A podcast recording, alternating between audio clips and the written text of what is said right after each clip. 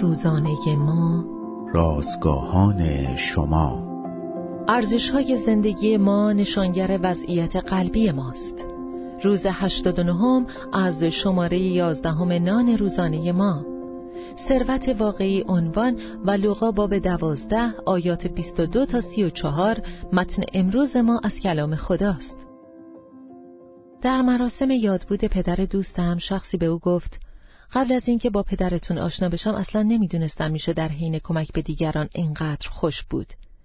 پدر او در کمک به بنای پادشاهی خدا به وسیله خدمت به مردم خنده و مهربانی و تبدیل بیگانگان به دوستان نزدیک نقش پررنگی داشت. وقتی از این دنیا رفت میراسی از عشق و محبت بر جای گذاشت. اما برای عمه بزرگ دوستم درست برعکس پدرش اموال و دارایی‌هایش بیش از هر چیز دیگری با ارزش بود.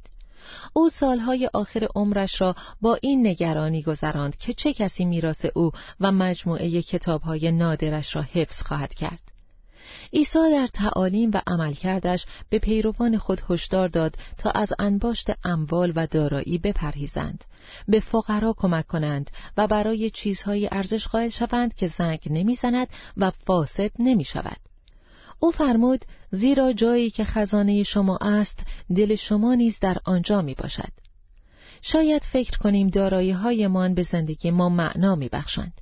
اما وقتی بهترین وسیله زینتیمان بشکند یا شیء با ارزشی را گم کنیم متوجه می شویم که در اصل این رابطه ما با خداست که پایدار می ماند و به ما رضایت می بخشد. همچنین عشق و توجهی که به دیگران داریم از بین نمی رود و پژمرده نمی شود. بیایید از خداوند بخواهیم به ما یاری دهد تا با روشنی بیشتری ارزشهای زندگیمان را ببینیم بدانیم که دلمان در گروه چیست و تا بیش از هر چیز دیگر طالب پادشاهی او باشیم